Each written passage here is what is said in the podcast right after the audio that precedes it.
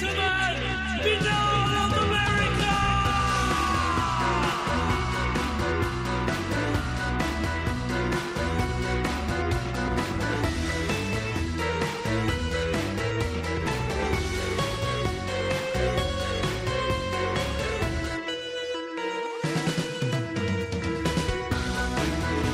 And now, ladies and gentlemen, Binnall of America Audio with your host, Tim Binnall.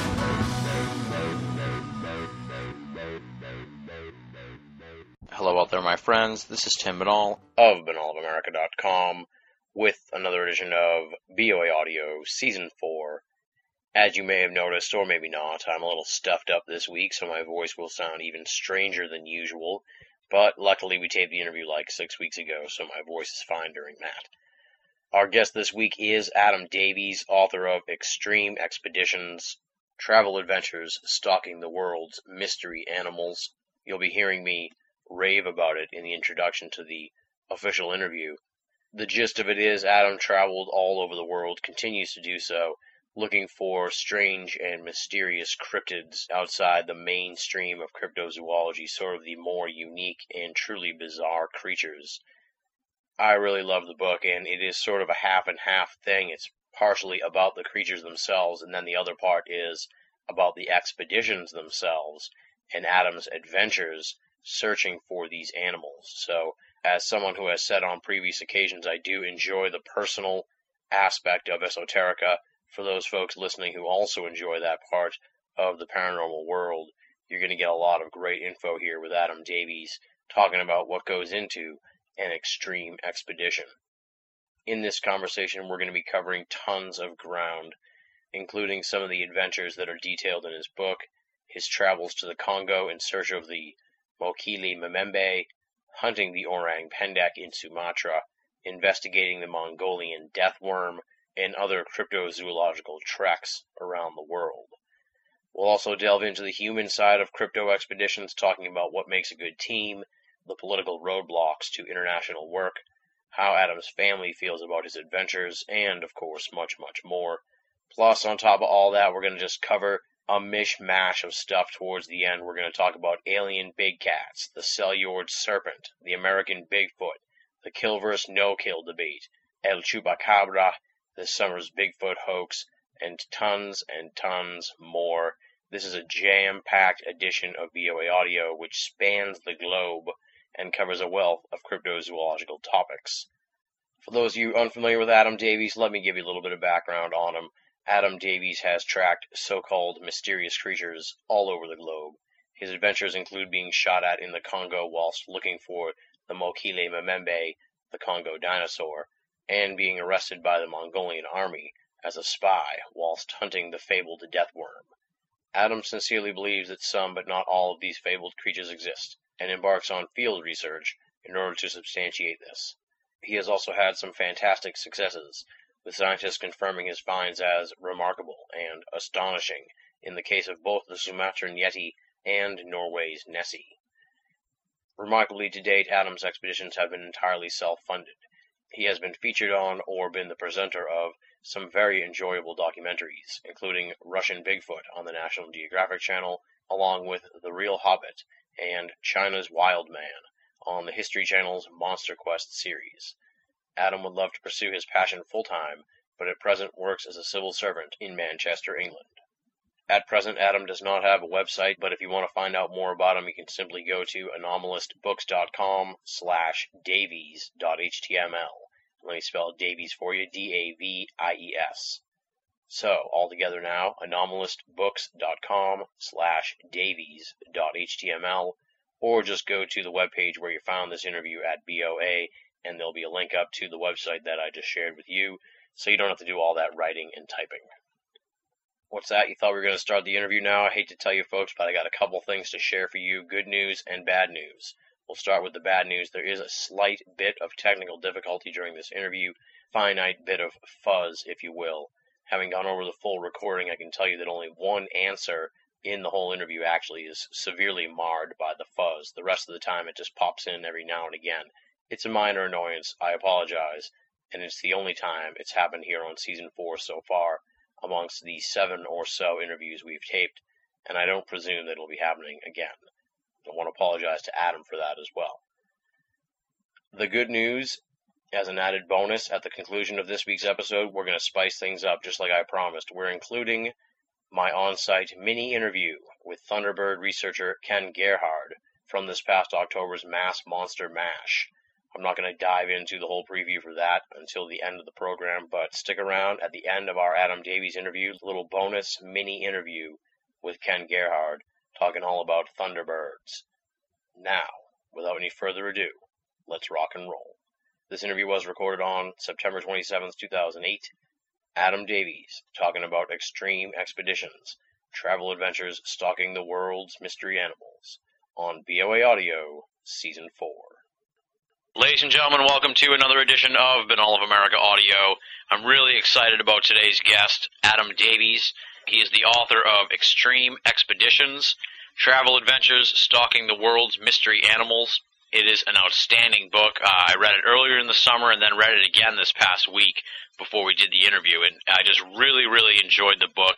It is a, a boots on the ground description of some of these expeditions traveling all over the world to mysterious places looking for strange cryptozoological beasts, a lot of uh, creatures that hadn't really come up on my radar before, so I was excited to read about some of these things. I'm sure I'm going to be butchering their names too uh, when we get into discussing them. but I'm very excited to have him on here again. The name of the book, Extreme Expeditions. Adam Davies, welcome to Binnall of America Audio. Thanks very much. It's a pleasure to be here. Awesome. I should mention also you're coming to us direct from Manchester, England in the UK.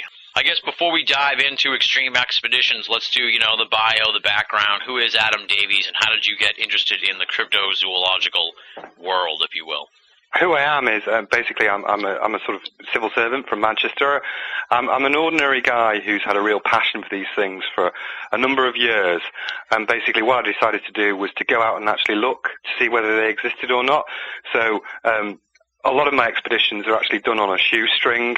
I put, I mean, you know, I wear um, charity shop clothes. I go out there and I do it. But it was a real passion for me. So no matter what happened, I needed to go and do these things.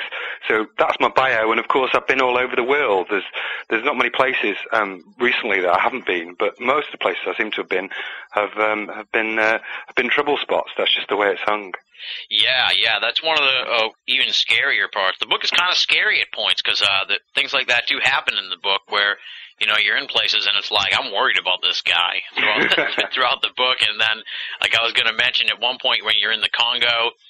Uh, you, after you sort of haggled about the ride with Carlos, this is going so deep that people who haven't read the book yet are going to be like, "What's he talking about?" But you're like, you're like riding in the in the jeep thing, and it and it was just like a couple sentences, and you were like, two hours into the ride, something bit me, and and uh, then I went back to sleep. And I kept waiting throughout the book for that to come back, where you'd be like, I woke up and my arm was like had ballooned, but luckily that didn't happen. But that's the kind of scary stuff that that seems to happen on these trips.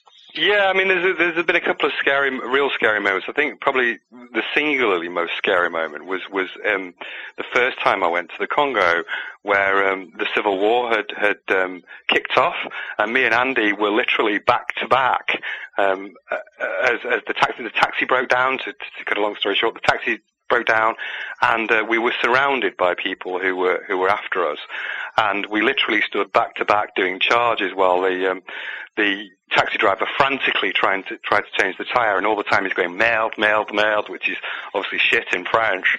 And I actually said, I can't believe, I actually said at the time, wait till you see the whites of their eyes before before we charged. And after, you know, it was like, and Andy said, do you, do you remember actually saying that? I, said, I didn't remember it, but I, I thought that's the, I must be the only person in the last 200 years who has ever said, wait till you see the whites of their eyes. You know what I'm saying? I mean, that that happens in like films and stuff, but I actually said it. Me and um, and, and Winston Churchill or something have said it in the last hundred years, anyway. yeah, the book, uh, as I said, it's outstanding. People have to pick it up. It's through Anomalist Books, and what I really like about the book too is there's a lot of great cryptozoology books out there that sort of detail the animals, but what you've done is you've talked about the expeditions, and that's fascinating to me because it really gives you an idea of what you have to do to go and look for these creatures that goes above and beyond just you know reciting stories that people have had about seeing the creatures and stuff like that. It gives you a real education into what it takes to go searching for these animals and stuff. I guess sort of give a little thumbnail on on the book so people know what it's about. Uh, so when they can go and pick it up, they'll know what they're getting themselves into. Mm. Yeah, I mean, uh, I, I, the, the book was was was really the way I wanted to write it was to write uh, exactly as you said about what the expeditions actually entail. What I didn't want to do is write a research book. I mean, people like Loren Coleman and Karl Shuker write much better um, detailed analysis of cryptids than than um, I could ever do. What I wanted to do was tell you what it feels like um, to actually be in those environments, and, and as you say, what it what it takes, and also I wanted it to kind of be an inspiration. So, in the sense that, you know, as I said, I didn't have any money. For example, when I when we found the um, orang pendek in Sumatra, the first photograph I ever had, I'm in a charity shop shirt, you know, I got from Oxfam. My mother's saying to me, your mother's saying to me, the first time you've ever been on television and you're in an Oxfam shirt, oh, you look dead scruffy. And I said, like, mum, I'm in the jungle. What do you expect, you know? so, so it was, it was kind of what what I could afford, and and I wanted people to read it and it to be nice and tight, and it was how I felt, the conversations I had, and and and and to get across the passion that that um, drove me to be in the situations that I was. Yeah, yeah, it's really well written, and, and like like exactly what you just said. It really gives you a perspective of what it's like, and especially nowadays, uh, people complain about you know those ghost hunter shows where they know they don't show all the downtime, Hmm. and and this book's like the exact opposite. It shows you a lot of a lot of the, the trials and tribulations of these expeditions that that you wouldn't see otherwise. You know, if you saw like if they made a show about this, they'd try and just show you all the cool stuff that happens. You know, they would they wouldn't show you all the problems that come up and stuff like that. So I really, and it was inspiring. Although I'm kind of terrified of traveling to these places. I watch a lot of Locked Up Abroad. I don't know if they have that. yeah, I've seen it. Yeah, yeah, I know what you mean. yeah, well, I, I mean, as you know, um, I, I, I was um, in Mongolia. I was arrested on suspicion of being a Chinese spy, and and and it was the coolest thing because I'm I'm like uh, on reflection is the coolest thing, but you know, there I there I am in a military base, um, thinking now I've got to memorize this the layout of this base because I've got to try and escape from it, yeah.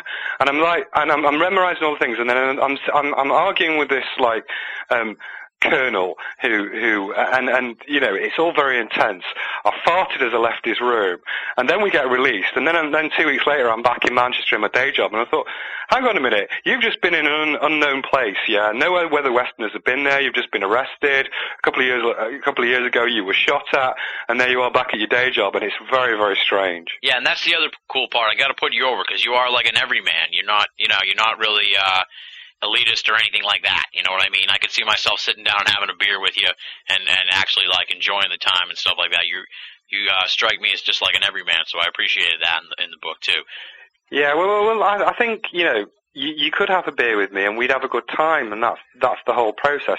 What um what sometimes people can can think about, and sometimes the people who get backing to do expeditions, what what really irks me is, uh, as you see in the book, you know, we, I, I never we never got financial backing. Maybe towards the end when we started to make I started to make documentaries, but um, certainly um, when it started off in Britain, it was always like um, tops from public school who got backing, or it was serious scientists who got backing.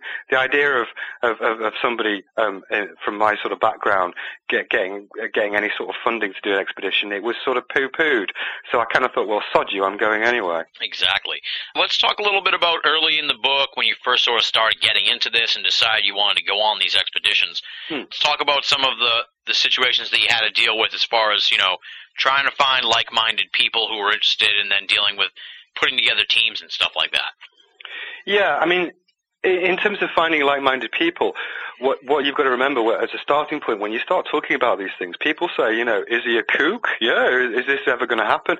And the reality was, no. I always wanted to, to to to find people who were really interested in it, but who were prepared to take the sort of risks that I was prepared to take. And you know, going back to our pub conversations, everybody's up for it after a few few beers. Do you know what I mean? Mhm. But the reality of the situation is um, that most people don't have the desire sufficiently to take the risk. So what I wanted to have was to have optimistic people, but also realists. Yeah. I didn't want to find have people with me who um, I don't know saw a monster around every corner. Do you know what I'm saying? You know, yeah, yeah. You know, oh yeah, there it is, there it is, and it's like in a tutu doing a dance because it wasn't going to happen. I, the end game the end game has to be um, verifiable scientific evidence for any of these things. So I wanted people that would help me to do that, and that was what I set about trying to achieve. Yeah, yeah. And another thing that I sort of noticed too was that you got to find people that are in shape and stuff because uh, you talk about in the beginning of the book about uh, one of your buddies there from work, I think, who, who did the survival course with you, and then they were like, "Dude, you can't bring this guy." That's right. Yeah. I mean, uh, one of one of the things that um, ideally I'd like, you know, before I, I take people, I normally, um, if possible, you know, I'd, I'd always get to know them because um, you need to really put in the effort to go and do that and, and, and, and do the exercise and do the training. You know, I'll be there on Sunday morning at the gym. I have a punch bag in, in, in my garage and I kick the crap out of that.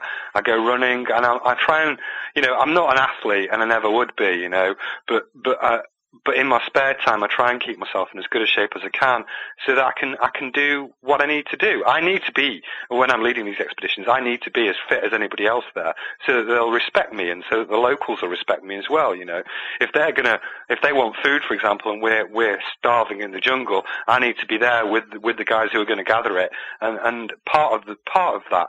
Um, Earning their respect is showing that you're able to muck in with them. Yeah. Now I tried to avoid asking anything specific about uh, the, some of the characters and the people in the book because there's just so many uh, richly detailed characters in the book that you got to pick it up and read it, folks, if you want to really get an idea for some of these people. But there is one guy I wanted to ask you about, and that's Yan. I, I, I've been saying Yan. I presume that is how you say it. That's exactly it. Yeah. Awesome, Yeah. awesome. Really quite a character in the book. I was almost kind of disappointed when he sort of uh, was not around after the first like 50 pages because he didn't work with him anymore. But quite a character. Uh, seemed like a bit uh, media oriented. I couldn't really get a grasp on how you felt about him. Um, I'm sure he was a good help to you when you first sort of started out, but at the same time, he seemed sort of like uh, it was his way or the highway, especially with the no drinking thing. I mean, let's talk a little bit about Yan, and you can kind of fill in the blanks of what Mm, I'm talking about. Yeah, I mean, I, I really, I, I, do, I do like him. Um, I like, um, he's, he's, he's one of life's eccentrics, Jan. Um, and I like the fact that, um, it's a big part of his life, cryptozoology. I mean, I think it's fair to say we don't always see eye to eye. I mean, my, my attitude, um, has always been, look, I, I get people to work very, very hard, for example. You know, when we're out, we could be up at five in the morning and we could be trekking till, um, you know, late evening. And if people want a drink at the end of that, then that's cool with me. Um, he, he obviously has a different viewpoint. He doesn't see things the same way as me. But I still get on with him. I spoke to him um, yesterday, and we still chat. And, and although we have our differences, um, I like the, I like I like his passion. We probably differ in in in, in our methodology. If, I think that's fair to say. Definitely, yeah. Folks got to pick up the book just for Yan, if anything. yeah, yeah. Jan is a very interesting character, and um, I, I, you know, I'm, I'm glad. He, as I say in the book, I'm glad he, I'm glad he's um, around and doing his stuff, which is very different. Not to uh, belabor the Yan point, but it seemed like he was really media oriented. And and you said in the book, you know, you can kind of understand that point of view. They have a different agenda, not just Yan, but other people who who you've gone with or worked with that Hmm. seem more interested, you know, in getting the publicity for what they're doing than actually the expedition itself. Does that seem to be something that comes up uh, from time to time, or often, or what? Yeah, well, from my, all I can say is, is how I feel about these things, and and and the the media stuff was always a means to an end. You know what I mean? As you can see in my book, if I thought I, you, it was never, it never drove me. I always decided what I was doing and where I was going, um, irrespective of what um, the media said or did. But if I thought it could benefit me, and I quite like doing interviews, then I'd do them. But it was never, it was never a driver. It was always an aside. I was, I, I think, I think it's fair to say myself and certainly Andy when he was on things, we were always quite a purist about it, wh- wh- which was, again, it's the science that matters at the end of the day. Doing press interviews is nice and, and, and, and often good fun, but it, it's not what it's ultimately. The end game is, the end game is getting evidence and if possible seeing the things. It's, it's not really about media. Yeah. All right. Now let's talk a little bit about some of these creatures that you Mhm. that you've been searching for uh, on the various expeditions. Now I accidentally left out the uh, the cell Seljord serpent, but let's Uh-huh. talk about that because uh, that probably people haven't heard about that. I'm sure. Yeah, well, the the Seljord. I mean, people. What what people know about um, very simply is, is is is serpents generally, and obviously the most famous alleged one is is, is Loch Ness. And that's the one that um, obviously I went looking for as well, and I didn't find any evidence of that. But um, I did find evidence of the Seljord serpent, and it, and it remains to this day the only cryptid that I've actually seen. I saw the thing, and importantly, we got um, scientific evidence which backed up my assertion, so I was quite happy to talk about it. Um, as you know, um, the Marine Research Institute in Bergen said, and there's a quote from the book, uh, in the book, I'm astonished to say this is an unknown species. You, and you see three other people, including references, including the Smithsonian, who cross-referenced what we found. I, I saw it coming out of the water, and, and it was the weirdest thing. It looked just exactly like the 17th, 18th century wood cuttings. It was it was um, undulating through the water. It even had barbs on its back. It was fantastic. Wow. It it was like one, you know, Tim. It was like one of the biggest rushes of my life. I mean, I said, you know, I would have jumped on its back and rode it through the water if I could have got near it, and I would have done. I was Captain Ahab. You know, in that moment, in that moment, I was there and I was on it if I possibly could get to it. It was fantastic.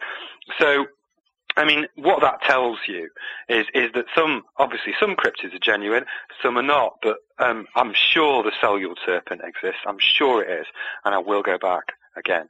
Awesome. Now, to sort of segue to the Loch Ness thing, Mm. a lot of people within the paranormal world, and it seems, uh, are kind of on on board with sort of what you say in the book too, that it might be an eel of some kind. Yeah. What do you think the what is going on in Loch Ness, and what do you think that that is? Well, I mean, my point of view is is, is this.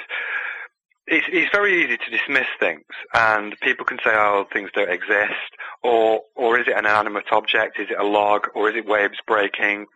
And it can be all of those things. And, and if you've actually spent any time on a lake, um, wakes in waves can very easily be mistaken for creatures coming out of the water.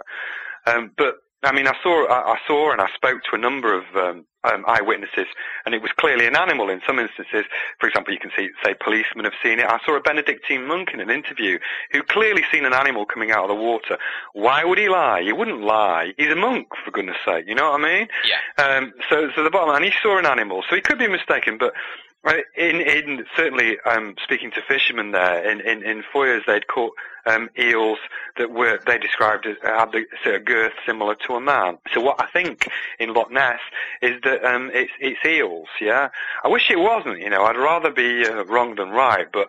I've always said that I'll say exactly what I think at any point, and um, you know, from uh, Loch Ness's point of view, which would they rather say? Welcome to the Loch Ness Monster Centre, or welcome to the Big Grey Eel Visitor Centre?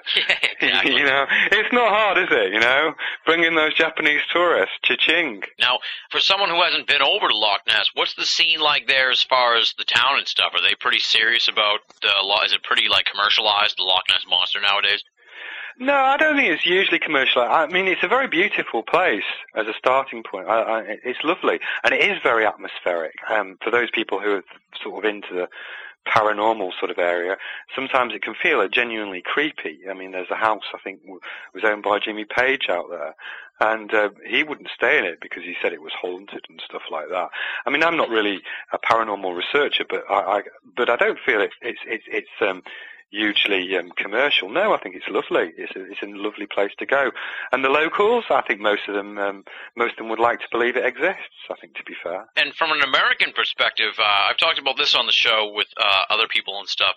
It seems like the Loch Ness monster was really big in the 80s, um, Hmm. but it's kind of not so popular anymore. What do you think that's all about? Uh, have you noticed that on your side of the pond, or or is it more of a mainstay there?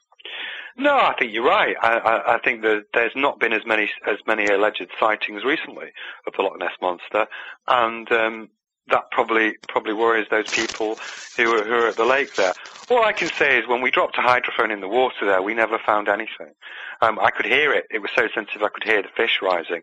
And when I dropped one in Seljord, it was, well, when LA, who was the uh, technical expert, dropped one in, in Seljord, we found something pretty much um, on the first day, you know what I mean? Yeah. So, so that kind of tells me um, uh, that, that um, there isn't anything in Loch Ness. I think I would have. I think we would have heard something at least. You know. Yeah. Okay. Let's let's move on to the next mysterious creature that you went searching for, and I'm going to try. and Is it the Macaulay, Right. Let's go for it. Makile Makile, Mamembe. Mamembe? Yeah. All right. Try saying that after you've had your beers on a Friday night, yeah? that's your that's your dare for next Friday. You've got to say Mokile Memembe three times in one go after five beers, yeah? I'll give it a shot. Just to sort of give people an idea, it is an alleged dinosaur that's existing in the Congo, Hmm. and uh, for someone like I had always sort of written off these stories of dinosaurs still being around, but it sounds like there is some, there's still some remnants of the dinosaur story around. That's the the Mekele Memembe. Yeah, that's right.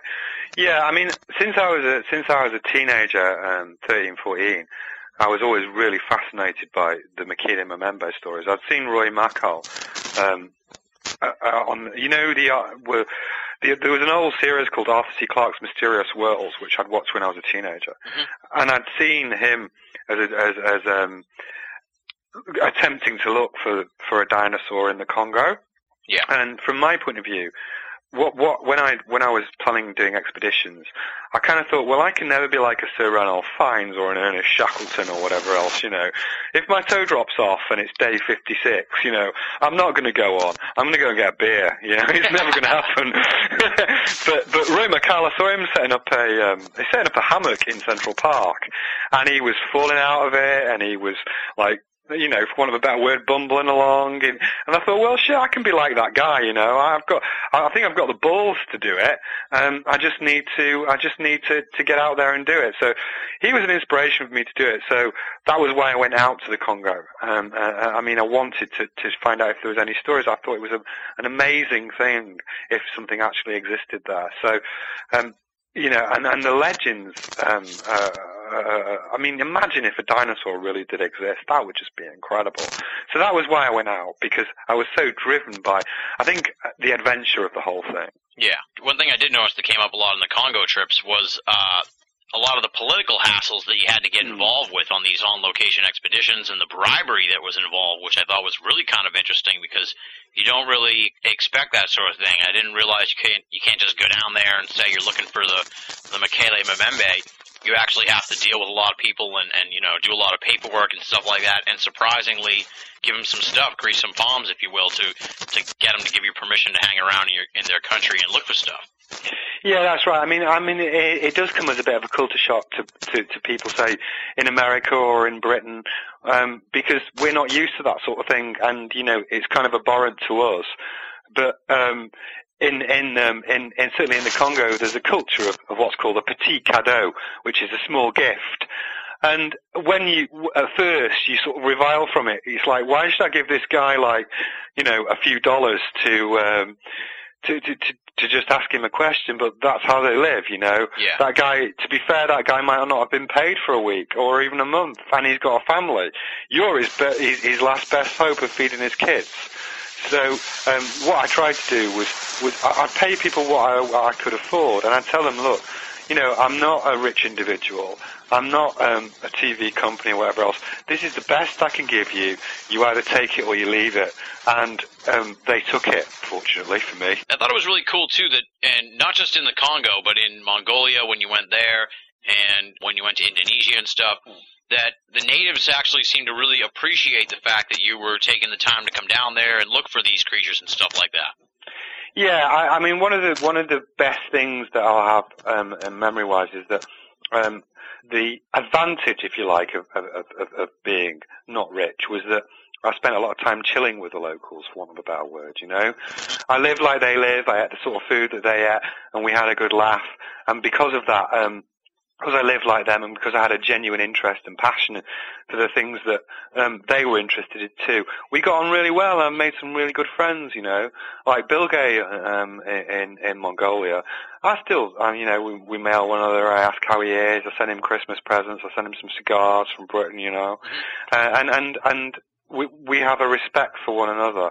And um, what what often um, TV crews or researchers can do is come in with sometimes a slightly lofty attitude.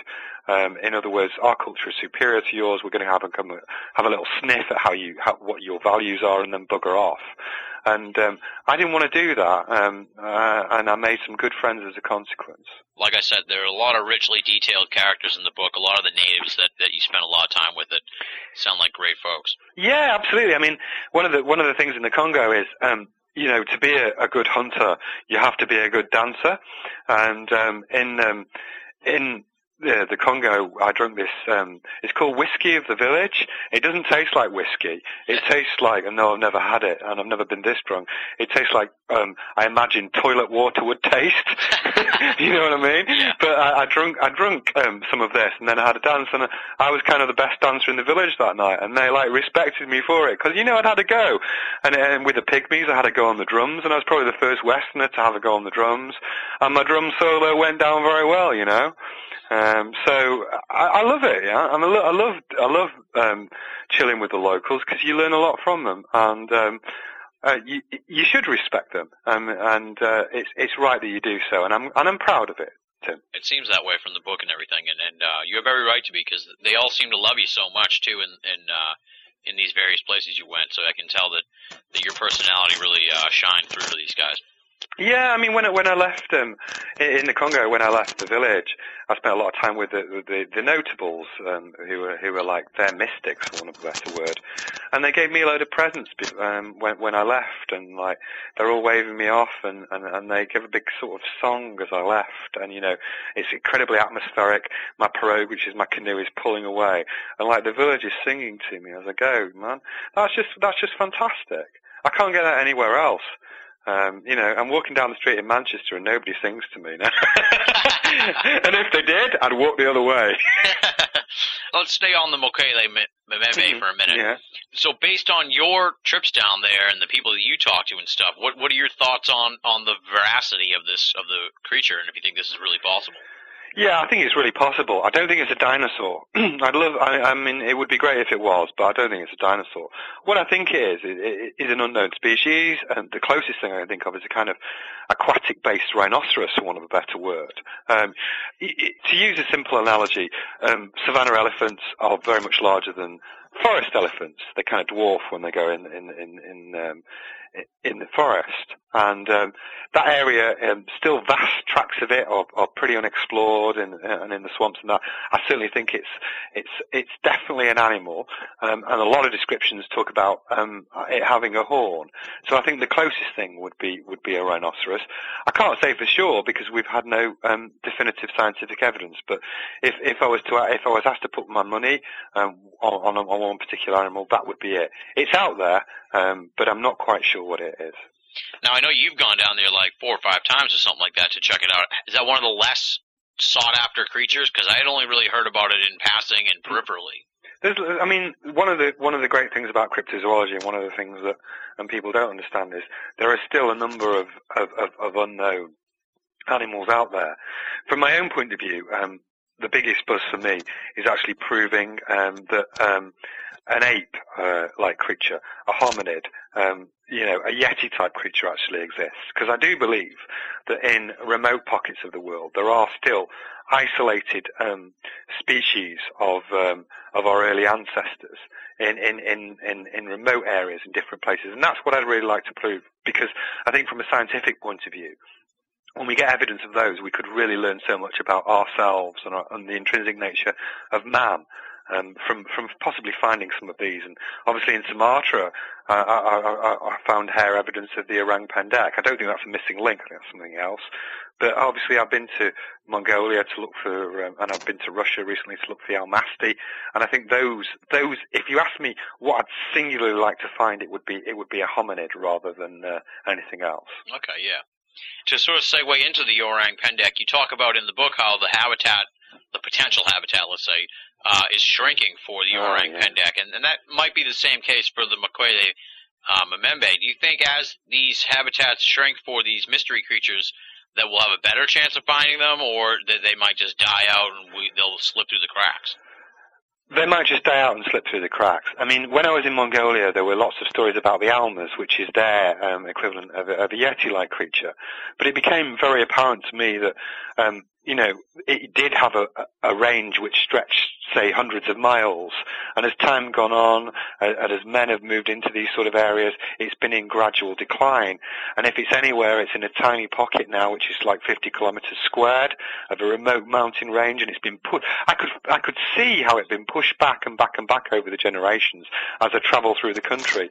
You know, for example, to give you what does that mean to people who are listening to the show? Well, to give you an example, there was there was something called Mountain of the Almas, which was say 500 kilometers from the epicenter of the activity. Now they heard about the stories, but no one had seen any, and they kind of dismissed it. But when I got right up close to the area, then I found eyewitnesses, but I found very few, and they were in decline.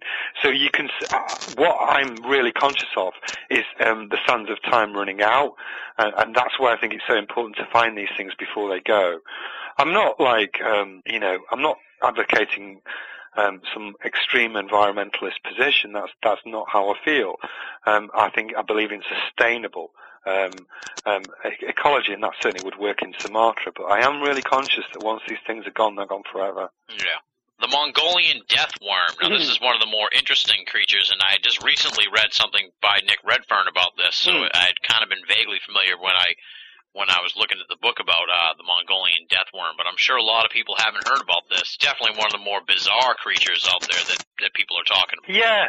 Again, uh, when I'm when I'm deciding what expeditions I want to do, I have to decide whether I'm going to spend my own money on going to look for it. You know what I mean? So, Yeah. for example, I wouldn't go looking for no owl man because I don't believe something like that would exist. It can't physiologically exist. So I have to want to see it. And the, and the thing that really interests me about that was the Mongolian president himself had asked Roy Chapman Andrews, who was the model for Indiana Jones, to go and investigate it. Yeah. Yeah. Um, uh, so that interested me. It's not a, I mean, it's not a giant, a giant worm. It's not like Tremors, you know what I mean? There's no Kevin Bacon running around like shooting the shit out of it. it, it I mean, it, what it is, is, it, in my opinion, is a sort of a spitting cobra, maybe a very primitive creature. But it it's out there in the desert. The, the Gobi Desert's vast, yeah? And these creatures are very, very rare. And, uh, yeah, they're out there. I mean, uh, again, I mean, the, the number of eyewitnesses I um, I saw uh, and spoke to about about the thing who gave consistent descriptions, you would not believe. You know, you could go into um, Dalanzadgad, which is the main town there, and speak to lots of people who'd actually seen them. Oh wow. You know, so so, and the area, I mean, that area, that Gobi Desert, it kind of looks like the surface of Mars in places. It's an incredible habitat, and um, uh, you know. Th- There are definitely there are definitely um, some of those out there, but not. As as I say, you've, what you've got to do is strip away the mystique. Sometimes you hear stories about creatures, and you think death worm must be bullshit. But but when you say, well, actually, what it is is a cobra that spits venom, that sounds a bit more realistic, you know. yeah, exactly. In one of the chapters at the beginning, before you set out on your expedition, you say that you sort of went over the lessons you learned from your previous expeditions, Hmm. um, and then and just some of them were like note to to have a unified goal, so not everyone was on everyone was on the same page Hmm. to uh, go after the same thing. Have a team you can trust, that kind of thing. I guess. Tell us about some of these lessons you've learned from your expeditions, and if someone's going to do their own expedition, you know what what kind of things should they be keeping in mind? Well, the singularly most important thing is that you have um, people, you agree objectives and you agree a structure. So I, I, I like to have people with me, uh, as I say, who are who are optimistic um, and reasonably fit. They don't have to be athletic, but reasonably fit, and who are very determined. Um, and also, in terms of, of what they do, I kind of I kind of like to, to have agreed jobs and a, and a sort of hierarchy in the sense that I normally lead them, not exclusive, but I normally lead them. But people have jobs and roles, and and they and and they play to their strengths. So, um, for example, if somebody's it's really simple stuff. It's like managing a team in business. So, for example, if somebody's really good at finance, they do the accounts, you know.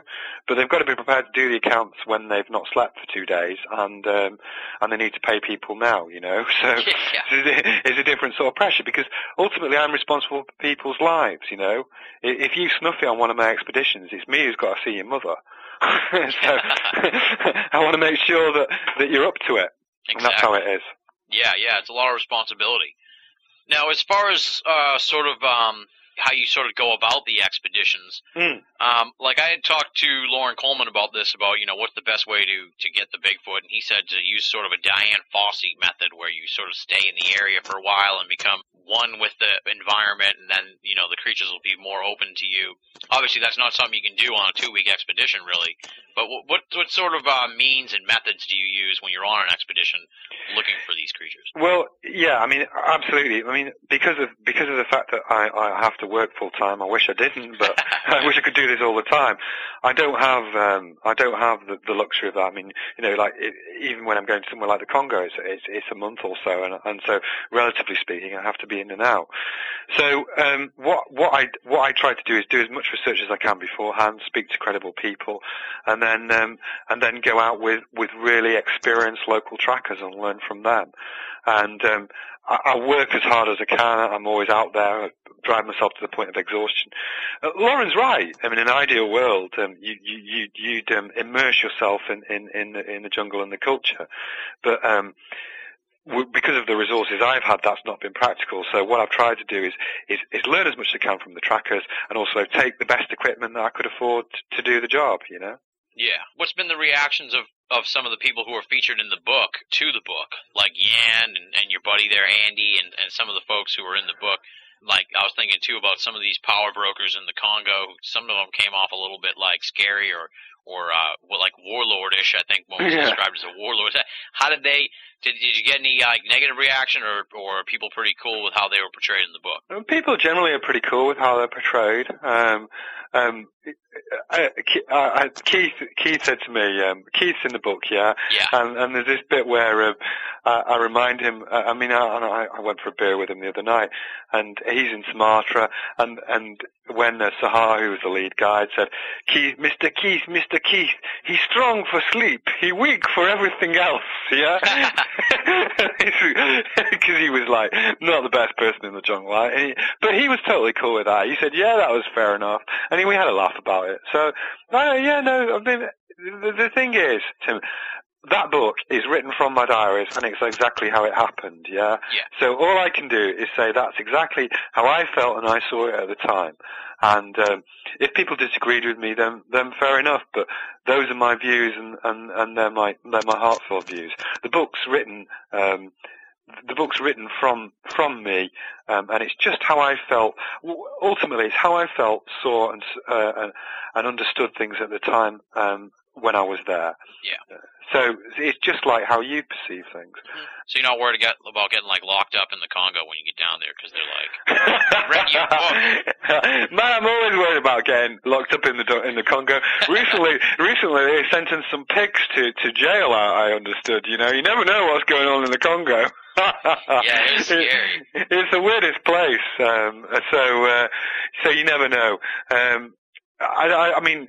I, I I always think about which expeditions I'm going to do next, yeah.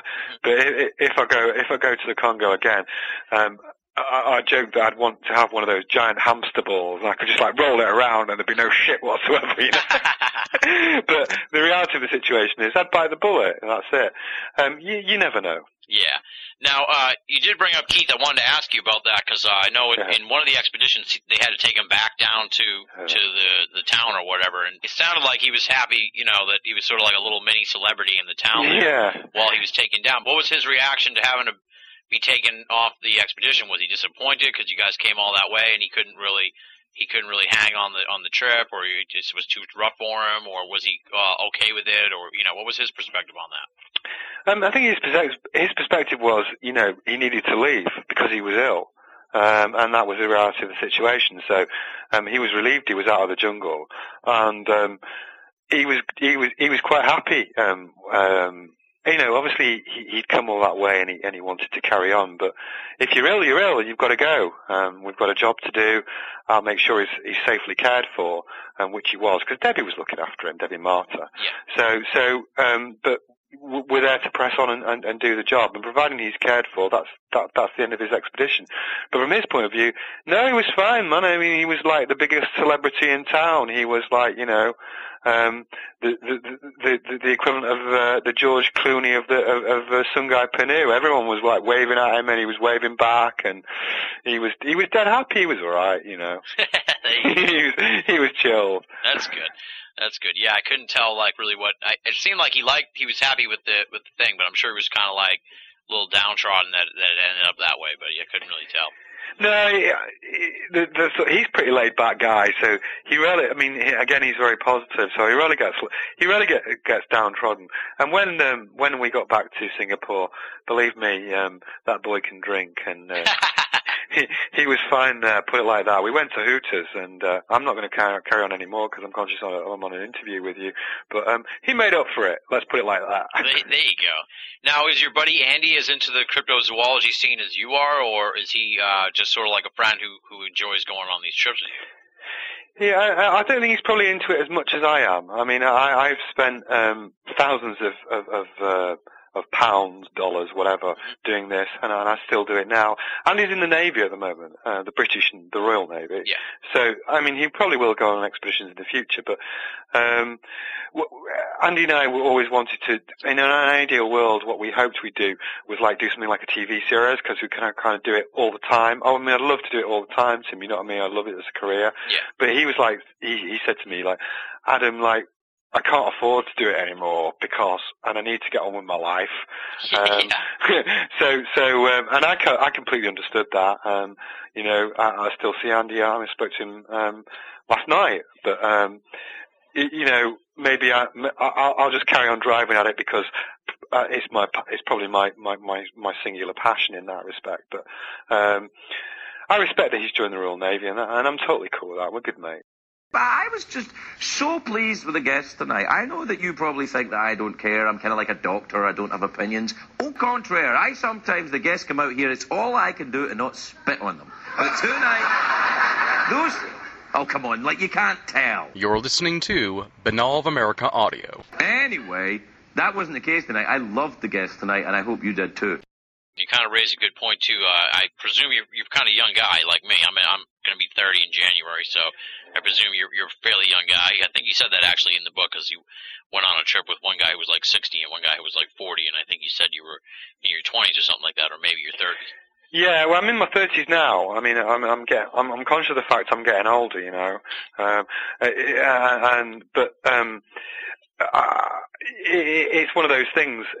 If if you've got a big age gap between expedition members, um, they can want to do different things to relax. Yeah. Yeah. Uh, uh, but I don't really think it's a problem.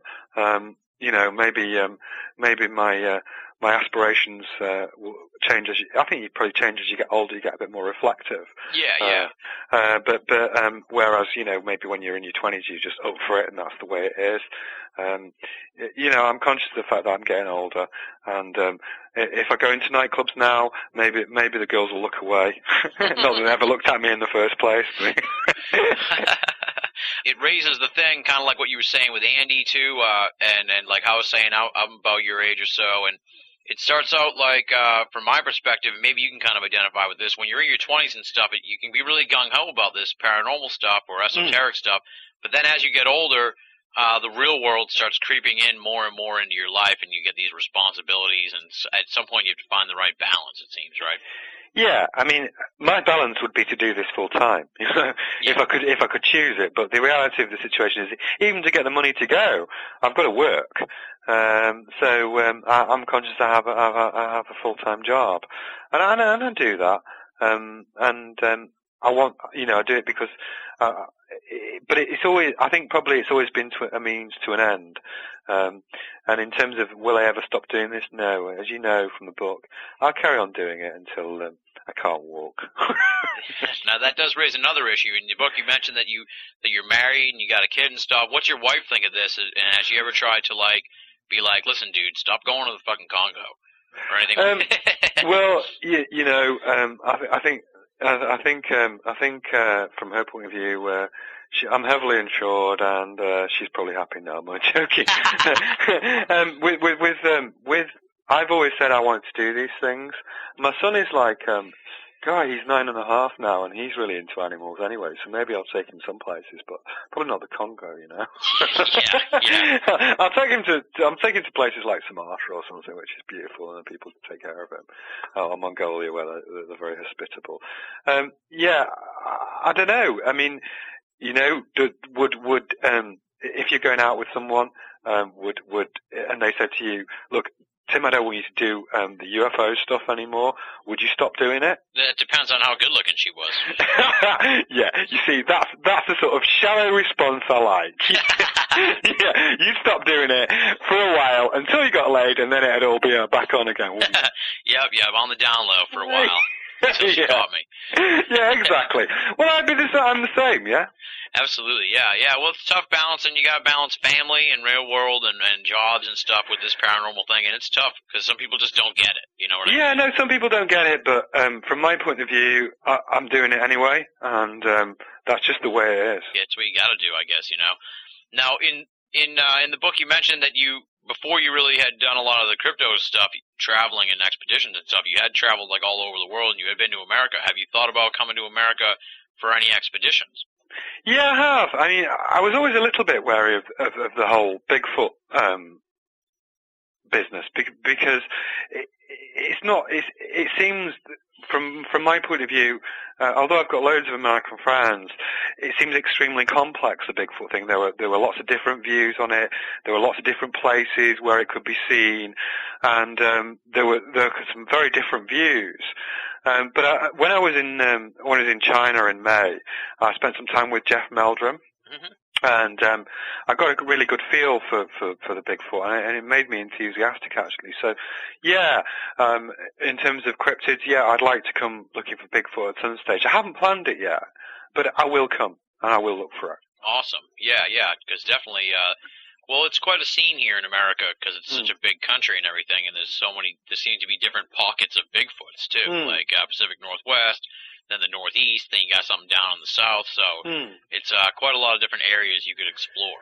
That's it, yeah. I, mean, I need to spend some time um, looking about it and, and so, also seeing who could who could possibly help me.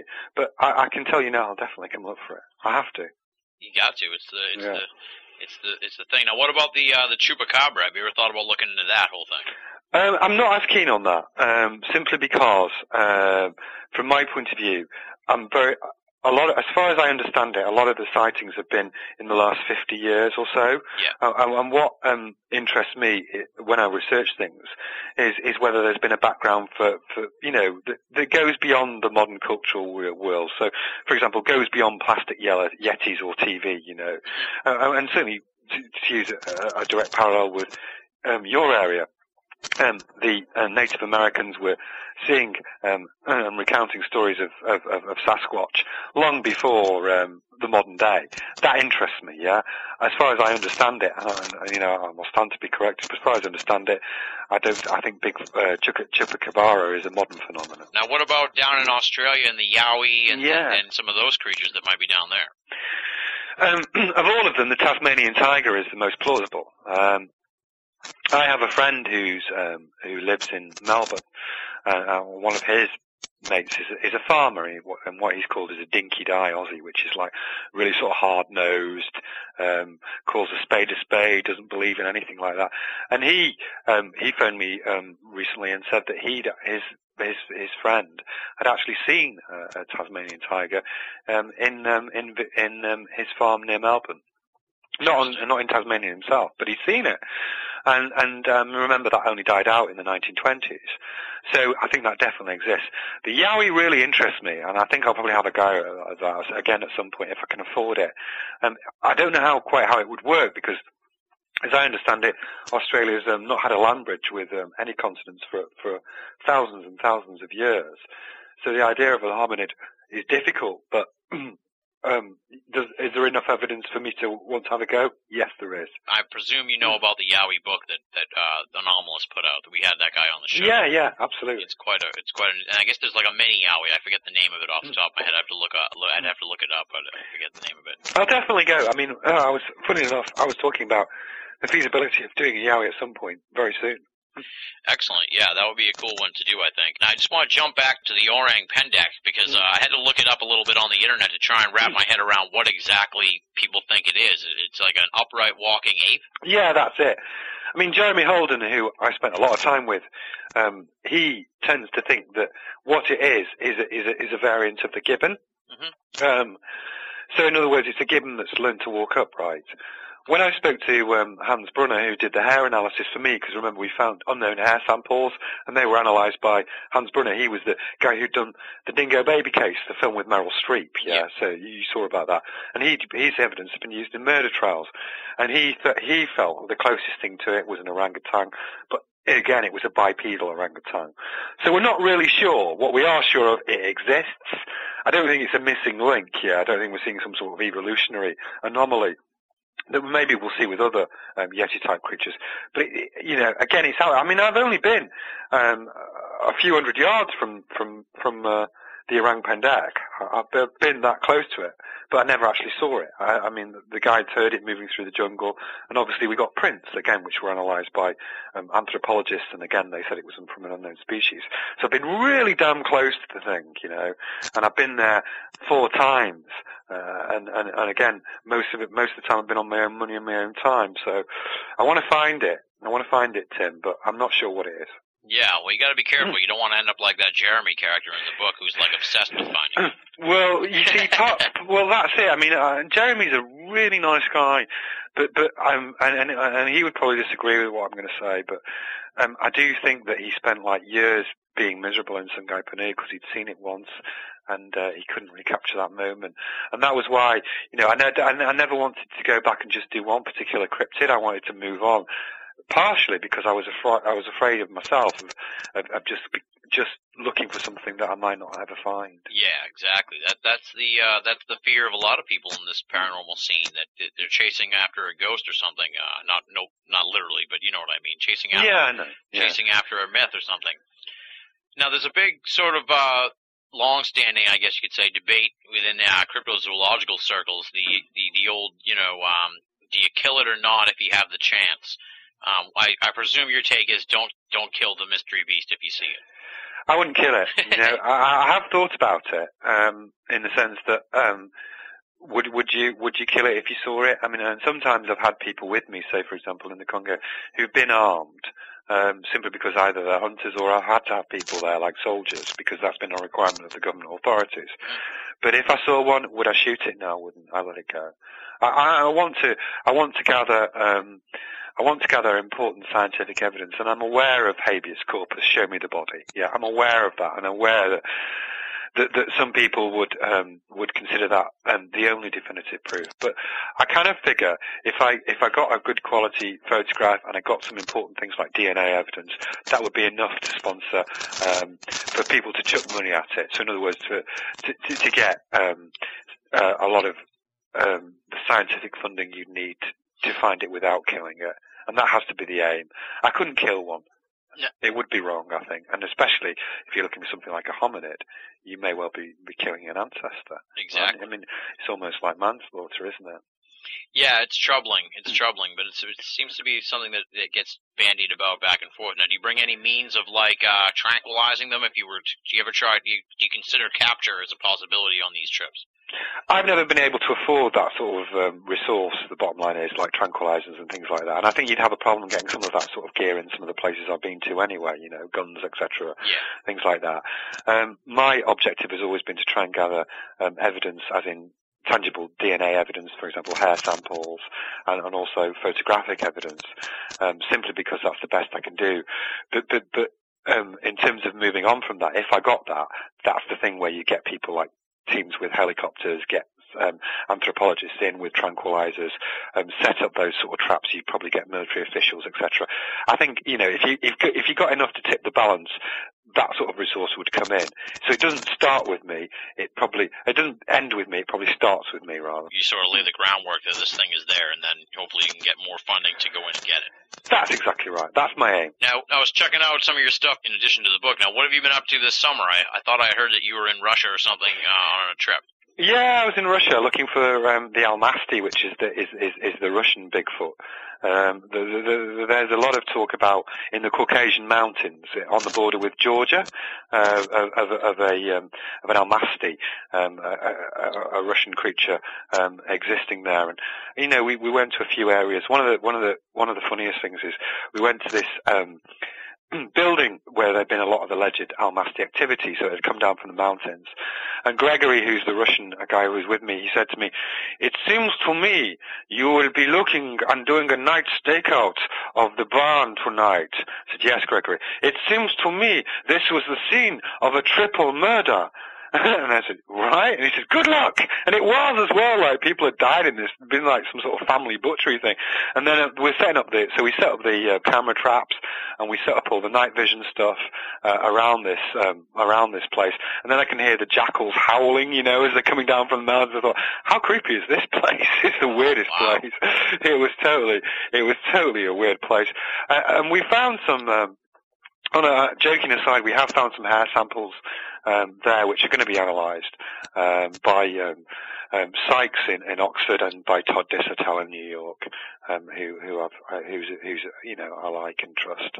So we'll see what comes of them. Yeah, um, I didn't see it. We got uh, there was a, Richard Freeman and I who was with me. We felt that we got um, pretty close to to it. We sit about one of the nights. I think it was the second night we were there. About three in the morning, um, we heard um, something run across the balcony, and it wasn't an eye, an eye, and it, and it was so large it actually blocked the starlight from the crack in the door, so it had to be over six foot, and it jumped over the balcony. Richard and I rushed out, but it had already buggered off before we we we, we got a photo. Was it an Almasty? I don't know. I don't know, Tim. I can't say for sure, but it certainly damn well sounded like it. Wow, jeez, that's scary. Mm, yeah, it was good. It was it was a rush. One of the things that I would be kind of worried about on one of these trips too is uh, like on how I was saying earlier about when you mentioned that you got bit by a bug or whatever is how how prevalent is is disease as a concern when you're on one of these things? I think that's a really good question because it, the biggest, the, the little, it's not the big animals that really genuinely often worry me. Couple of times I've been a bit wary of tigers in Sumatra because they're quite um, active around the places I've been and I've been not far away from one before now. But normally, uh, you know, in a bush and, then it's there. But, but the, um, it's normally um, the little things that, that bother me. For example, as you say, things being bitten. Um, I've seen a lot of dangerous snakes, green mambas and black mambas have slid past me. Um, and I've had horrible things bite me. I had a toenail drop off. uh, and, and, it, and it's particularly little things. For example, um, one of the biggest dangers in the Congo is sleeping sickness, and that's from the bite of a tsetse fly. And the only time I ever saw my hunters panic was when we were on a pirogue on Lake Tele, where Mokele Mbembe is, is supposed to live, and, te- and a couple of tsetse flies landed on us, and they went bananas because you know a bite from them and you and you're dead. So it's, it's insects I worry about most, not not um not big animals, because you never know when they're going to get you. You know. Yeah, do you know do you do a lot of like vaccines and stuff before you go to make sure you're kind of cool with some of the other stuff? Yeah, I do. I, I mean, I have I have every vaccine that, that's possible, and I spray myself with um, um, insect repellent. I, I use some some of the time. I use some stuff that the Aborigines um, have used as well. Um, but at the end of the day, none of these things are 100% guarantee, and you never know what you're going to get. I've had some. I'm not going to say no right now, but I've had some horrible things as a result of of um, of, of uh, being in these places. Uh, but um, touch wood, I'm I'm all right. You know. Yeah, there you go. Yeah, I'd be concerned because, like, you know, I watched a show like Survivor, and you know, Mm. they hurt themselves in the jungle, and they're filming a TV show or whatever, and they got to get taken out of the show because, because you know, their foot's infected because they didn't like, you know, clean it right or something like that. So it's And that's the risk we take. I mean, there's never been there's never been the resource for me. So if I got, I mean, when I've been hurt in the jungle, I've just had to carry on. I haven't had a TV crew that can take me out with a camera. Boy, I'd like it, yeah. but I really would. I really would. And that's one of the things I'd like. I like to do it full time, and it gives you that security if you've got things like TV crews. But when you've got like the equivalent of ten bucks in your pocket, you've just got to get on with it and grit your teeth. And I have done. I remember. Um, I remember coming back from Christmas one time, and I was I was absolutely knackered, and I and I was in the supermarket queue, and I was like covered in these like cuts and wounds and stuff, and um and, and like Keith was with me, and he said, "You really should go home, dude. You're exhausted." Oh, jeez, yeah. Now there is one mystery cryptid that's sort of like in your backyard, and that's these alien big cats. Have you have you looked at these at all, and what do you think of that? Yeah, I think they exist. I mean, I'm not. Um, I don't spend a lot of time researching them, um, simply because um, it's done very well by a lot of good people, and, and they live the, the, the prevalence of them tends to be in the southeast of the country, whereas I live in the northwest.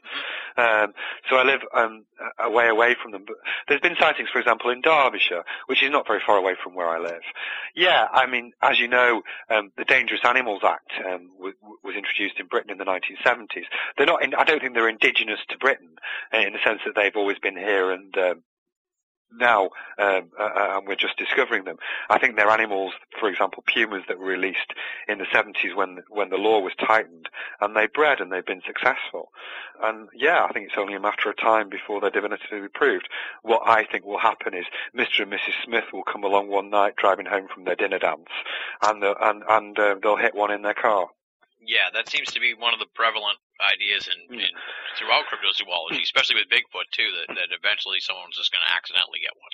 Yeah, well, I mean, the, the, the thing about Bigfoot is, I mean, a lot of people when they're they're very skeptical about it, but you know, say there's only a few thousand of them in the country as vast as America in isolated pockets. I mean, how often do you find um, bodies in the in the forest? You know, Yeah. again, it'll be a matter of time. I hope it's. I hope it, you, you, you're very lucky in America that you still have great wildernesses. I'd love to live in America. In Britain, I don't have that. You know, I don't have great wildernesses on my doorstep. I have some national parks, but you know, if I lived there, I'd spend a lot more time. Uh, I'd spend a lot more time in the wilderness because it's special. You, you, uh, you, it's, it's a great thing to have. Never lose it.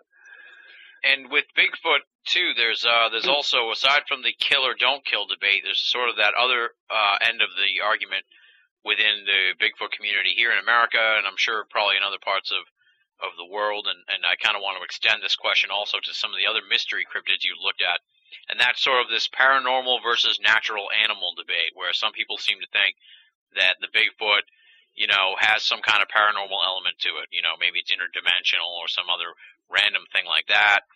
Or versus the people who say, no, it's just, you know, an animal that we haven't discovered yet. What, what's your take on, on that sort of, uh, difference of opinion, I guess, in cryptozoology? I'm I'm with it. It's an animal that, that's not discovered yet. I mean, it has to be. Um, I don't think interdimensional stuff will ever get you anywhere. Uh, at the end of the day, if our objective as cryptozoologists, it's not to dismiss paranormal stuff, yeah, because I, I I enjoy um, I enjoy uh, listening to it and reading about it, and I'm not dismissive of it. But uh, so I want to start with that. But the bottom line is, in any cryptozoology thing, if you if you're really trying to do some good and you're really trying to preserve the species, what you have to get is, is independent scientific evidence that can be reproduced and tested by by by um, both skeptics and, and positive people alike. And in order to do that, you need evidence. You need hard evidence, and that evidence will inevitably have to be physical evidence. So for me, it has to be. I have to. I have to want. If I want to find something, I have to want to think it's a real physical creature. Yeah, exactly. Because if you're hunting for like an interdimensional thing, it's kind Well, of how am I going to find it? yeah, how am I going to find it? I'm not going to go in that big Hadron Collider thing and shoot at a million miles an hour and go and be a, a proton or a neutron, am I? You know, it's not going to happen for me, is it? so I've got, I've got to want to see it. I've got to hope it's walking so I can try and track the bastard. You know? Exactly, exactly. The good thing about your book too is, uh, even though you do spend a little bit of time talking about Bigfoot-esque creatures, uh, a Hmm. lot of it is uh, other animals that are Hmm. sort of bizarre and strange and stuff like that. And I've always kind of been concerned from a big picture perspective that if they were ever to capture the Bigfoot, then it would hurt cryptozoology in the long run, even though it would sort of validate the field. Um, it would take away such a big dog in in the in the genre that uh, you know a lot of people would sort of drop out of cryptozoology. What, what do you think of that whole idea? I think it would. I mean, I, I, again, I think that's a good question, but I think it would inspire um, cryptozoology because, again, you know, if you if you prove that one of these cryptids exists, particularly a hominid, yeah, if you prove that and you get that evidence, then that gives validation to all that research. So, for example. When I was in China, that they they really felt that the, the Chinese take, um, to their credit, take the the Yeren, their equivalent of the Bigfoot, very seriously, and, and they have you know credible scientists who are actually who've actually researched it. Now, if if you find evidence there um, of another um, ape creature in a different part of the world, another hominid in a different part of the world, it will give those those people backings to go and do their research. So don't assume it's disjoint thinking. These things are linked in, and, and, and there's a lot of scientists in the shadows who really want to do this research, but you know they're, they're wary of things. And when and when bullshit comes up like the Georgia gorilla and it's another guy in a suit, everybody's heart sinks. Yeah. Um, but but you because you just think, oh, a couple of idiots.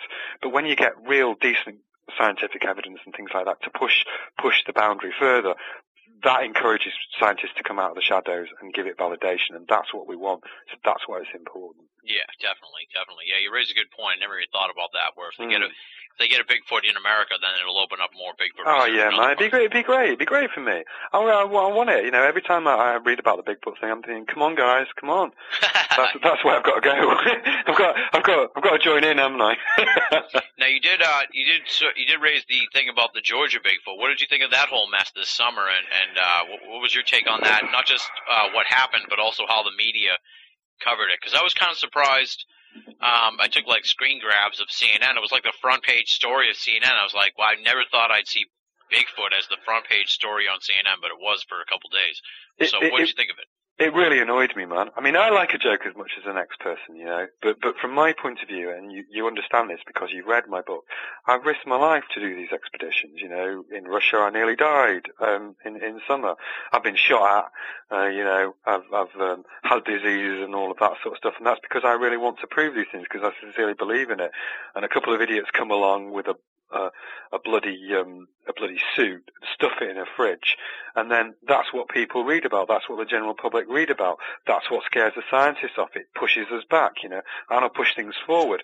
So I get very, very pissed off at things like that. I do. Yeah. Um, because they, they, they um, I don't want it to diminish the really good work that, that a lot of people are doing. People like, um, Loren who's sticking his neck out every day, people like myself, people like Jeff and Patrick. We, we try really hard. We don't need that shit. Exactly, totally. And that that was another frustrating aspect of the whole thing because it seemed like all summer before it became a national story, everybody in cryptozoology knew it was bullshit, but somehow the mainstream media just jumped on it anyway, like almost like they'd rather report on the hoax part of it because, you know, to them it's like, haha, look at this, you know, these guys, you know, that wacky Bigfoot field, you know what I mean? It was kind of Mm. annoying in that regard too. Yeah, absolutely. They were. I mean, some media are really positive, but but but but it's easy. This is the easiest thing in the world to uh, snipe at. Yeah, because because of the the evidence that you have. It's the easiest thing in the world to to to to, to take the piss out of. So um, you know, I've tried really hard when I've or when I've dealt with media people and when I've made documentaries for it to be portrayed as positive as it possibly can. You know, you want a you want a pro and con. You want both sides of things. So um, it's just it's just it, it encourages lazy journalism. Um, aside from anything else, Yeah. rather than a real dig at the truth. So, um, if it encourages lazy journalism, again, it's bad because you want good press is important because it, it again, it's not the- it's not the bet noir, it's not the be and all, but it, it, it can be a positive means to an end. Exactly, totally. Now you said you made some documentary films. Now, what kind of documentaries have you made? Uh, are they available in the UK, or are they available? Can we get them here in the US, or are they on TV out there? How, how's it all work? Yeah, I mean, I've made um for for, for National Geographic, I've made um Russian Bigfoot. Um, and and um, I also did something for them called Ape Man of Sumatra. Most recently, from, I've done Monster Quest, which was on Sumatra, and also um, China's Wild Man, which was on in America on Sunday night, as, as I understand it. Um, I'd like to do more stuff. I'd like to do more where I, where possibly I drive it. I think probably I've been a, a part of, of a film, and I'd like to do more out there, and I'd love to do like a TV series. So I've done, in answer to your question, I've done four documentaries. I'd like to do more because again, it helps me finance my expeditions, and, and obviously, in an ideal world, I'd like to do it full time, but you never know. Yeah, yeah, that's the same way I am. I'd like to do it full time, but yeah, man. I hope it. it happens for you. You know. Oh, I appreciate, I appreciate that. Uh, if only the bills would stop coming in, then I'd be all set. Folks can, uh, so they should keep an eye on Monster Quest because that is on here in the U.S. yeah, yeah. Most. Quest on the History Channel. You can you can see stuff there. Awesome, awesome. So what's next for you? Uh, what what do you have up your sleeve? What, what are you working on in the future? Uh, um, what I'm working on in the future, I, I've not decided yet because obviously I came back from Russia in July. Um, th- there is a possibility of going to Bhutan uh, to look for the Yeti there. I'd re- really be interested in that for Himalayan Kingdom, um, where um, the, the actual the royal family there actually employ a tracker to look for the Yeti, and they found evidence of it before, which has been analysed. So I'd love to do that. Um, uh, there's a, there's a possibility I may go back to the Congo again, Seljord serpent, and obviously the Bigfoot thing that we've talked about. I've not decided yet. Um, I'll probably decide by Christmas. Now, do you have a website or anything, or is it just the book? Um, not at the moment. I'm looking at getting a website done, uh, being designed at the moment. Right now, I haven't got a website. Um, but um, if anybody wanted to contact me or email me, they can email me through Patrick at Anomalist Books, and I'd always respond to, to that. Patrick is really good, and he always forwards stuff on to me, so they could do it that way. Excellent, excellent. Yeah, that's how I got in touch with you anyway, so it works out good for me. Now, how can folks pick up a copy of Extreme Expeditions? Of course, they can go to Anomalist Books, the website, but uh, buy Amazon, Barnes and Noble, stuff like that too. Exactly, yeah. If, if they jumped, if they tapped in my name, Adam Davies, D-A-V-I-E-S, and Extreme Expeditions, they'd find it and they can order it that way. I hope they do. I hope they like it like you, mate. Oh, definitely, absolutely. Um, like I said at the beginning of this interview, this is a must-read book. It's fascinating. I've always been as equally interested in the people in the field as uh, I am in the mysteries. So to read this book was just a godsend because it really gave me so much insight into what these expeditions are like. This book's awesome, folks. You got to pick it up. Extreme Expeditions, Travel Adventures, Stalking the World's Mystery Animals. Um, if you ever really want to know what happens on these expeditions, you know, you've seen them on TV and stuff, but usually they're condensed down to like 40 minutes and you don't really see a lot of the stuff behind the scenes that go on. And Adam really provides folks with an amazing look and refreshing look at what goes into one of these expeditions. And, and that's what I really found so fascinating about the book and about this conversation here. So, Thank you so much for coming on the show, Adam. I'm sure we're going to have you back on the program in the not too distant future to talk about some of your other expeditions and stuff like that and what you have up your sleeve in the future. And uh, hopefully, this is the beginning of a continuing friendship with uh, between Adam Davies and Binnall of America Audio. Yeah, I'm sure it will be. It's been a real pleasure. I've really enjoyed it. Thank you very much for having me. There you have it, folks. That was Adam Davies. Big, big thanks to Adam for coming on the show. The book is Extreme Expeditions, Travel Adventures, Stalking the World's Mystery Animals, available via Anomalist Books. Top notch stuff. Great piece of work from Adam Davies. You can find out more about Adam and the book at www.anomalistbooks.com slash Davies, D-A-V-I-E-S, dot HTML. And if you want to see more of Adam Davies and some of his expedition stuff, definitely want to check out those Monster Quest episodes. I watched the Real Hobbit episode that was on recently, and Adam is all over that one. So keep an eye out, punch it in your TiVo or your DVR, and uh, pick up those Monster Quest episodes featuring Adam Davies. And that'll really give you a visual to the stuff we were talking about here this week on the program. Up next, we told you about it at the beginning. It's time to roll into the added audio bonus my on site mini interview with Thunderbird researcher Ken Gerhard at the Mass Monster Mash. I'm to hold off on giving you a full preview for this because it's only about eight minutes long, and if I spent a lot of time giving you the preview, it would take about a quarter of the time that the actual interview is. So let's just uh, tell you that it's about Thunderbirds, it's about his book, Big Bird Modern Sightings of Flying Monsters, the bird versus pterodactyl debate, photographic evidence for giant birds, and Ken's research into Texas chupacabras from the past few years. Hopefully you'll dig this one because Ken will definitely be back on BOA Audio in the future for a full length sit down interview once I've had the chance to sit down and read Big Bird Modern Sightings of Flying Monsters, which he gave me a copy of at the Mass Monster Mash. So, without any further ado, this little mini interview was recorded on October 18th, 2008 Ken Gerhard at the Mass Monster Mash talking about Thunderbirds. What's going on, folks? We're here at the Mass Monster Mash, and I've got Ken Gerhard with me. He's the author of Big Bird Modern Sightings of Flying Monsters. Uh, Ken, what are you doing up here at the Mass Monster Mash? Well, Tim, um, I heard this was a great event last year, and uh, just got a lot of like excitement and buzz. So, um, and of course, I'm good friends with Nick Redfern and Loren Coleman, who are both speaking here. So, I wanted to come up and show my support for them and just uh, check out a new event and just be very supportive of these types of events all over the country. Awesome, awesome. Talk a little bit about your book, Big Bird. Uh, you got me a copy here today, so I'll be reading it, and you'll be back on the show for a full-length interview and all that good stuff. But talk to folks about what the book's about, so they can check it out in preparation for our interview in the future. Well, first of all, I should clarify the name Big Bird, of course, has no affiliation with Sesame Street. it's actually a local name that the media coined for some of the large flying creatures that have been reported primarily in South Texas, which is where I live. And for anyone that's interested in cryptozoology, they would probably be familiar with the case of Big Bird.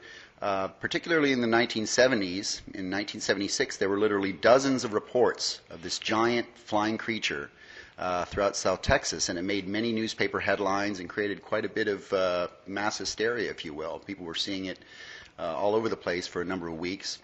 And uh, so I went back and revisited the whole Big Bird saga and found out that there are actually the reports are continuing. And there's actually people that are still seeing this thing. And i'm contacted on a weekly basis by people in texas. And uh, of course this ties into the whole thunderbird uh, Yeah. legend which people are familiar with. The thunderbirds have been reported all over north america.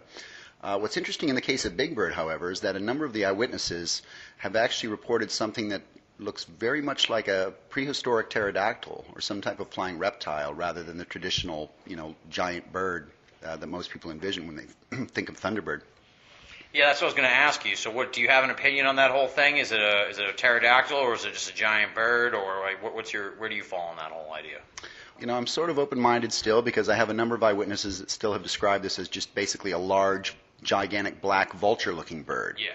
Um, but could be both, It, it could be both. But what's interesting, particularly about the, the pterodactyl theory, is that uh, uh, fossils were uncovered in 1970s in Texas of a, a giant pterosaur pterodactyl called Quetzalcoatlus, Mm-hmm. and it was actually the largest flying thing that ever lived on the planet. It had a wingspan of about 40 feet, and these fossils were unearthed in uh, Big Bend Park in West Texas. So.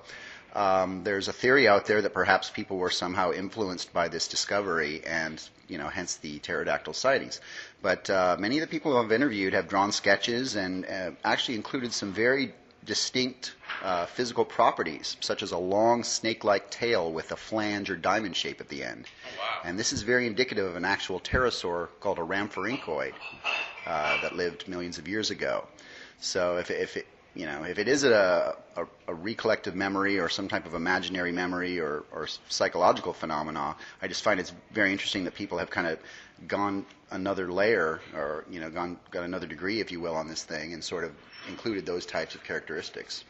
And with this whole technical revolution, people have cameras and camera phones and all that good stuff, and people, everybody has a digital camera now. Do you find there's more evidence sort of coming forward uh, in the photographic realm for that kind of stuff?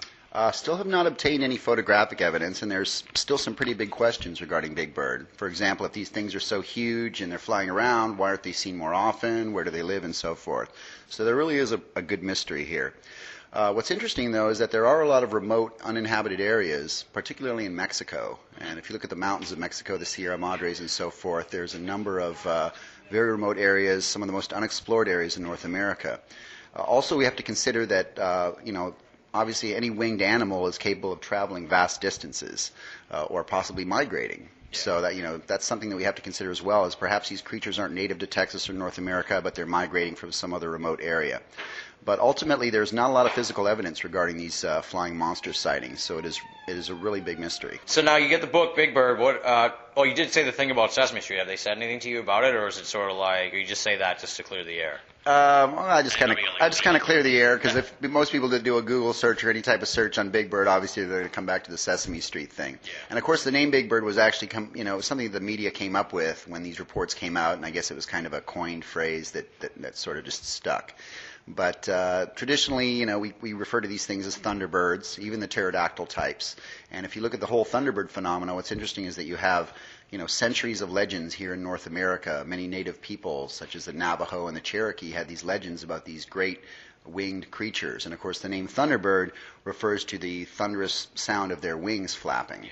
So, um, you know, and of course, Thunderbird, the word Thunderbird is, is very ingrained in our culture, you know, from a car to a drink to, you know, whatever. Yeah. You know, it's, so it's a very, uh, very popular term. Um, but, you know, I just sort of adopted that name uh, for the purpose of tying it into the original reports and sightings that came out in the 70s so that people understood that there is a history uh, of modern sightings that goes back to the 70s. Now, outside of the Thunderbird, do you uh, do you do any other crypto research, or are you primarily focused on on the the Big Bird Thunderbird stuff?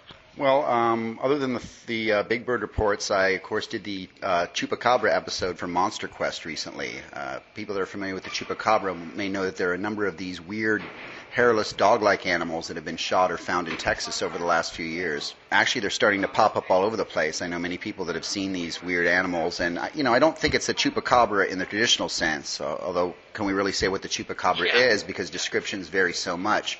Most people are familiar with the chupacabra that originated out of Puerto Rico in the mid 90s. Uh, of course, it was associated with livestock killings, which is what what's really interesting about the Texas cases is that these animals that have been collected uh, apparently are, you know, they kill in a most unusual way, basically by killing the prey and then sucking or drinking the blood out of the animal without actually eating the meat or destroying the carcass. And uh, so, in that sense, it kind of it does tie into the original chupacabra sightings. It's a sort of a, a modern vampire, if you will, which is what what's very interesting about it. But um, anatomically speaking, all the specimens that I've studied, from the Elmendorf beast to the Cuero chupacabra, uh, they're all obviously canine type animals, but they have an unusual skin condition whereby they have no hair on their body whatsoever. Uh, they all have very unusual dentition or teeth, very long fangs, very long claws, and in many cases their forelimbs have been shorter than their hind limbs, and they run with sort of a strange hopping motion. So, uh, you know, the theory has been put forward that these are basically mangy coyotes or foxes. Uh, but I think we have to go a little bit deeper into the mystery than that. There's obviously something genetic going on here with these animals. It's sort of a mutation or subspecies or something that's that's developing. And, and again, if you go back to the behavior of how they're killing livestock, that's not really typical of a coyote either. Where can people find out more stuff from you? Where can they check out your, your book and uh, your website, all that good stuff? Well, of course, I'm on MySpace, Ken Gerhard, G E R H A R D. I also have a crypto blog site, and it's www.tonezone, T O N E Z O N E dot com slash Ken. And I post a lot of my reports, pictures, and blogs and, on there and so forth. You can also watch for me on the show Monster Quest, and I also appear on the show Legend Hunters on the Travel Channel, uh, where I do some Bigfoot research. Awesome, awesome. Well, hey, Ken, thank you very much for coming on the show and doing this little on-site interview. Really appreciate it. Thanks for having me, Tim. Appreciate it. That does it for this week's edition of BOA Audio Season 4. Big, big, super huge thanks to Ken Gerhard for taking some time out of the Mass Monster MASH to talk to me. And I'm looking forward to talking to him in the future for a full length edition of BOA Audio. Of course, big, big, super huge thanks to Adam Davies, author of Extreme Expeditions, Travel Adventures, Stalking the World's Mystery Animals. He's a great guy, and I'm looking forward to talking to him again in the future as well. That little tag you heard in the middle of the program definitely was no lie. I loved this week's guests. I hope you did too. And I can't wait to bring them back on the show to talk about cryptozoology once again. And now, finally, after a two week absence, it's time for the season four premiere of BOA Audio listener feedback. I'm going to be honest, I picked this week's letter as kind of a smartass response to the technical difficulties of this week's episode, and you'll kind of understand what I'm talking about when you hear the letter. It comes from Andy, no hometown listed. After listening to many things on the internet, I would like to thank the technical staff for the quality audio that I have not heard anywhere else. Good sound quality even with the overseas guests. Great job, fellow engineer, Andy. As you can see, I picked this week's letter as a kind of smart-ass response because we did have somewhat lousy quality on this week's audio. And it was a surprise to get an email like this because I'd say generally the comments run three to one with people writing in with suggestions on how to improve the sound quality. Although I guess, you know, the people who think the sound quality is great, they're not really going to write in. I hate to burst your bubble though, Andy, but there is no technical staff or engineers on the BOA team. It's just me. I tape the interviews, I edit them, I fix them up. And I'd like to think that we're improving sound quality wise from season to season and that each year we get a little bit better. One of my long, long term projects for BOA Audio is to someday go back to the original episodes. I still have the raw files for all the interviews we've ever taped. And I'd like to go back with either a really skilled audio engineer or just applying some of my own learned tricks over the past four years and sort of digitally remaster those original episodes of BOA audio from three or four years ago. But like I said, that's a long, long term project, something that would take forever and a day to really put together. You never know, though. In the future, uh, it's something that may come up from BOA. I suppose I should say, think you might be able to help me out with that, shoot me an email and we could start talking about it and planning it out because uh, it is quite a massive project. But it is something that I would like to produce eventually. So there you go, Andy. Thank you for the kudos. It really brightened my day when I received this email because, trust me, folks, I am my own worst critic when it comes to the sound quality. I try to go over every episode with a fine tooth comb, and to hear from someone who appreciates that is a great thing. And uh, obviously, I do listen to all the criticisms of the audio quality and take those into account each week when I try to clean up the episodes and put it together for the week. But as I noted, there is no staff, and I'm pretty pressed for time, so sometimes we just have to make do with what we have and do our best to get it out to you on time with the highest audio quality that I can muster for that week's show. Always under the deadline. That seems to be the case here at BOA Audio. Anyway, once again, thanks for writing in, Andy. Much appreciated. Keep on listening, and uh, feel free to send me your thoughts and critiques on the audio quality here for season four. If you'd like to be a part of BOA Audio listener feedback, there's three ways to do it. Here they are. Either go to Binnall of America and click the contact button on the left hand side menu, or write to boaaudio at hotmail.com. And finally, the third method, the usof.com, the official Binnall of America forum.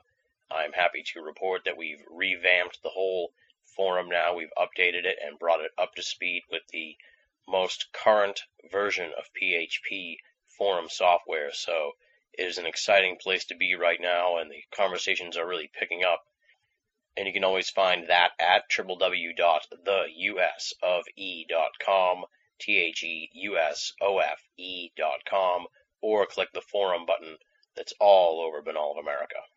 Send me your thoughts, send me your questions, send me your comments, send me your critiques. I can take them. Send them all my way, and we'll try and feature them here on BOA Audio Listener Feedback.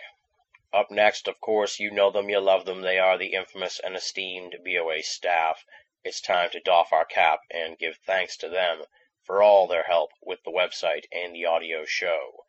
They are as follows Leslie, Chiron, R. Lee, Joe V., Tina Senna, Rochelle Hawks, and Richard Thomas from Wales. Week in, week out, great stuff from the BOA staff, columns that you gotta read. I'm telling you, folks, they are really enjoyable and enlightening pieces from a veritable think tank of esoterica covering a wide range of topics in the paranormal field. It's become the tagline here for the end of the program. If you're only listening to BOA audio and you're not reading the columns at Binnall of America, you're only getting half the story. BinnallofAmerica.com. Make it a part of your everyday search for esoteric news and opinion. Donation time, donation time. Not only my stuffy, I'm, I'm singing in an awful way, but it is time, of course, for me to ask you for some donations to Binnall of America. You just heard a hour long plus international phone call to the UK. That stuff costs money, folks. We don't do big advertisements during the program. We don't do advertisements on BOA.